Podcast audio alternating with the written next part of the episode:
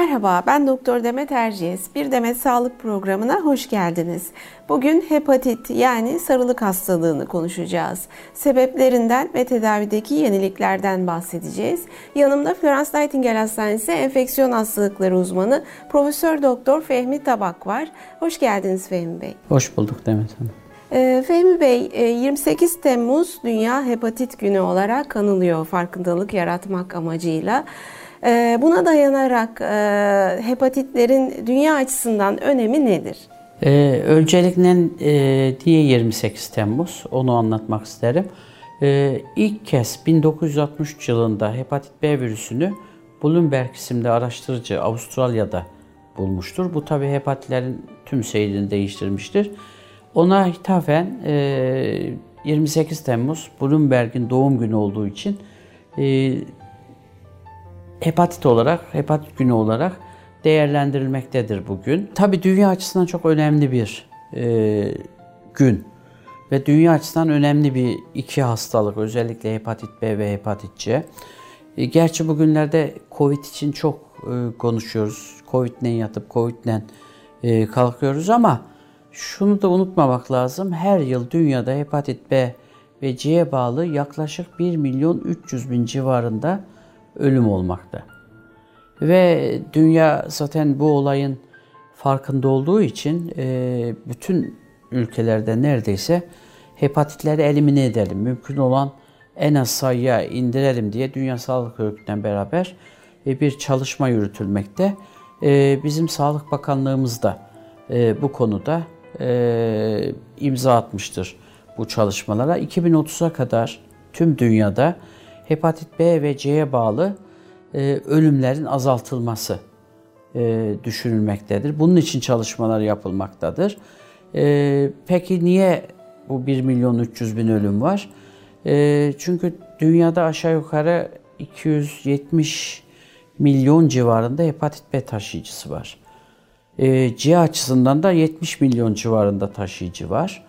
E, ve C'lerin önemli bir bölümü siroza dönüşme özel, e, kronik hepatite dönüşme, daha sonra da siroza dönüşme özelliği var. Ve iki hastalıkta dünyada e, karaciğer kanseri ve siroza dönüşebilen, dönüşme potansiyeli olan e, bir bulaşıcı hastalıklar arasında yer almakta. Dediğim gibi 1 milyonun üzerinde her yıl ölüme neden olan iki hastalık. Kısaca hepatit B ve C, e, karaciğer kanseri ve e, siroz nedeniyle dünyada ölüme yol açan önemli iki hastalıktır. Evet. Peki e, bu virüsler e, nasıl bulaşıyor insana? E, bu iki virüste hepatit B olsun C olsun ana bulaş yolları bunların kan yoludur.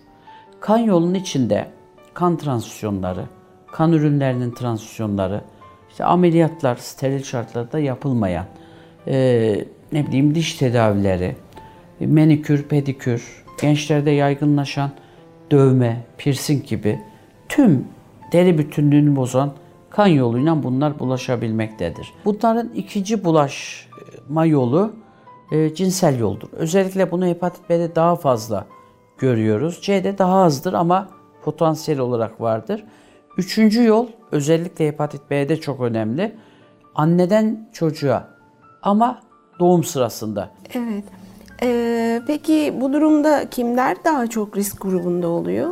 Şimdi risk grubu dediğimiz zaman özellikle bir kan e, yoluyla bulaşma potansiyeli olan geçmişlerinde kişileri biz öncelikten düşünüyoruz. İşte ameliyat olanlar, e, ne bileyim diyaliz olanlar, e, damar yoluyla özellikle C için bu çok önemli. Ülkemizde de gittikçe artan sayıda karşılaşıyoruz. Damar yolundan madde kullanıcıları ve daha sessiz giden bir grup ailesinde bilinen veya bilinmeyen hepatiti olanlar. Bunlar da aile ortamında özellikle hepatit B için bunu söyleyebiliriz. Bulaşma olmakta. E, risk grubu annesi pozitif olup e, ve bunu gebelik sırasında e, bilemezse önemli bir risk grubu. Çünkü hepatit e, B'de şöyle bir özellik var. Doğum sırasında siz bunu alırsanız yani ne kadar erken yaşta alırsanız kronikleşme o kadar fazla. Evet. Ee, peki e, bazen daha doğrusu çoğu zamanda e, belirti vermeden seyreden sinsi bir hastalık, sessiz katil diye de adlandırılıyor. E, bu konuda uyanık olmak için nasıl davranmalı? Biraz önce dünyadaki rakamları verirken Türkiye'yi de bir gözden geçirmekte fayda var.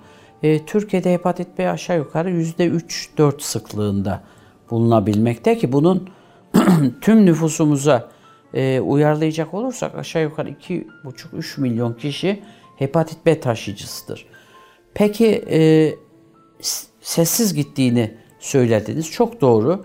E, siroz ve karaciğer kanseri gelişene kadar hem hepatit B hem de hepatit C hiçbir belirti ve bulgu vermeyebilir. Peki hastaları nasıl tanıyoruz? Taramalar sonrası. Ne zaman? İşte evlilik öncesi artık taramalar yapılıyor. Ameliyat öncesi taramalar. Bir sağlık kontrolü sırasında yapılan taramalar e, sırasında veya herhangi bir nedenden bir kan sayımında karaciğer fonksiyon testlerinin anormal çıkması. Yani kısaca tesadüfen bir tarama yaptırdığımız zaman o güne kadar hiçbir belirti bulgu olmayan bir kimsede bir bakıyoruz hepatit B'si ve C'si var. Ee, nasıl bulaştığına çok güzel değindiniz. Ee, tabii korunmak için bunlara da dikkat etmeliyiz. Ee, bir de e, aşısı var mı? Daha doğrusu e, korunmak için neler yapmalı? E, hepatit e, B'nin e, çok güçlü bir aşısı var. Neredeyse yüzde yüze yakın oranda bir bağışıklık sağlıyor. E, ve hepatit B aşısı çok e, güzel bir olay, sevindirici bir olay. 1998 yılından beri yani 22 yıldır ülkemizde rutin aşı programına girmiş durumdadır. Yani bir bebek doğar doğmaz aşıları hemen e, başlanıyor. Ve aşı program başladığı zaman e, ilkokullar, ortaokullar, liselerde aşılandı. Yani kısaca ülkemizde 27-28 yaşına kadar olanlar %90'ın üzerinde koruyuculuğu olan kişiler. C'ye geldiğimiz zaman maalesef aşısı yok. Çok e, mutasyon geçiren bir virüs maalesef bugüne kadar aşı bulunamadı. Ama orada da tedavide sevindirici bir olay var. Belki tedavi bölümünde konuşabiliriz. Yine kronikleşmeyen ama sonuçlar itibariyle problem olabilecek e, hepatitlerden bir tanesi de hepatit A. Hepatit A da 2012 e, yılından itibaren bizde yani 8 yıldır rutin aşılama programında o da artık kanalizasyon sistemlerinin daha iyi olması, hijyenle ilgili bir virüstür bu. Allah'tan kronikleşmez. E, bunun da aşısı e, çok etkili bir aşıdır. %100 neredeyse. Onun da vardır. Kısaca A ve B'nin çok etkili aşıları var. 30 yaşın üzerindekiler mutlaka bir tarama yaptırarak bu aşıları ülkemiz koşullarında rahatça yaptırabilirler. Ee, evet, e, şimdi tedaviden bahsetmek isterim biraz da. Ne gibi yenilikler var? Hepatit B olsun, C olsun zaten kendinden iyileşen bir e, hepatit virüsü. E, hepatit B ve C'nin tedavisi aşağı yukarı 1990 yılında başladı. Yani neredeyse 30. yılındayız tedavilerin. Bugün geldiğimiz nokta hepatit B için e, günde tek tablet alınan farklı tedavi yöntemleri var. Bunlar çok etkililer. E, ve fakat dezavantajı uzun yıllar aynı bir tansiyon ilacı gibi, diyabet ilacı gibi o bir tableti, yan etkisi de olmayan ilaçlar bunlar. Hasta almak zorundadır. Peki aldığı zaman ne yapıyor bu ilaçlar?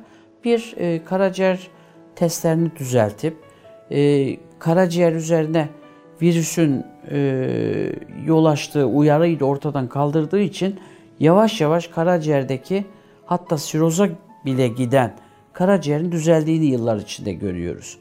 Hele de ileri evre hastalarda bu ilacı kesemiyoruz. Uzun yıllar kullanmak zorundayız. Asıl müjde hepatit C hastaları için. E, bu da 1990 yılından beri gelişmekte olan bir e, tedavisi vardı. Ama son 3-4 yıldır e, ağızdan alınan ilaçlardan 2 ay, 3 ay gibi bir sürede %100'e yakın oranda bu virüsü ortadan kaldırmakta ve bir daha da tekrarlamamakta. Bu çok sevindirici bir olay. C'nin problemi aşısı yok ama tam bir tedavisi var. Çok güzel. Ee, peki diyelim ki sessiz sessiz seyretti ve hiç tedavi edilmedi, edilemedi. Ee, o zaman ne gibi komplikasyonlarla karşılaşıyor? Tedavi edilmeyen hepatit B olsun, C olsun, kronik hepatitler dediğim gibi bunlar sessiz bir şekilde ilerlemekte. Ama her hastadan da bekleyen problem nedir? Bu kişilerde siroz yani bir karaciğer yetersizliği veyahut da günün birinde karaciğer kanseri gelişme riskidir. Bunlar kişinin ölümüne neden olmaktadır. Ee, her hastada gelişmekte bunlar. %30-40 civarında kronik hepatli B olsun C olsun hastadan günün birinde siroz veya karaciğer kanseri gelişebilmektedir. İşte bu taramalar özellikle riskli e, biraz evvel bahsettiğim kişilerin taramaları, ailesinde bir hepatitli olanın aile taramaları bu açıdan çok önem e, kazanmakta. Çünkü dediğim gibi B'nin en azından e, olaylar durdurucu bir tedavisi var. C'nin tam bir tedavisi var. O açıdan ben her zaman ülkemiz koşullarında tarama, tarama, tarama diyorum. Evet, çok teşekkür ediyorum. Fehmi Bey'e verdiği bu değerli bilgiler için çok teşekkür ediyoruz. Bir sonraki programımızda görüşmek üzere. Sağlıklı günler diliyorum.